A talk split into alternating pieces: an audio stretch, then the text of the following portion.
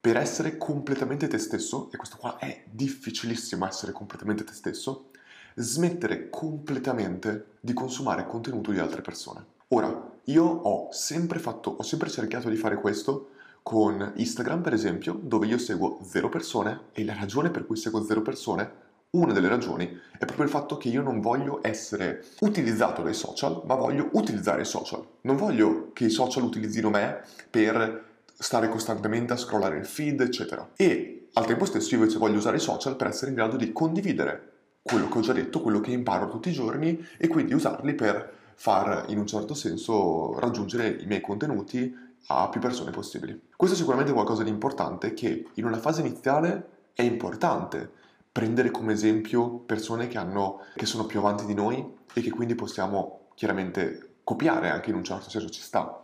Ma a un certo punto, quando in un certo senso abbiamo fatto questi passaggi, abbiamo fatto la quantità, poi siamo arrivati alla qualità e abbiamo capito che cosa funziona con la nostra audience, abbiamo cominciato a creare la nostra audience, secondo me a un certo punto è fondamentale essere in grado di tagliarci fuori da tutto quanto. E quando dico tagliarci fuori non dico che non possiamo più guardare una persona, non possiamo più prendere spunto, ma è una cosa completamente diversa. Un discorso è ok, mi serve quella cosa, mi serve quel contenuto, o voglio controllare un attimo il mercato una volta a settimana, una volta al mese, eccetera, vado attivamente a guardare certi canali e poi esco. Un'altra è consumare costantemente il contenuto.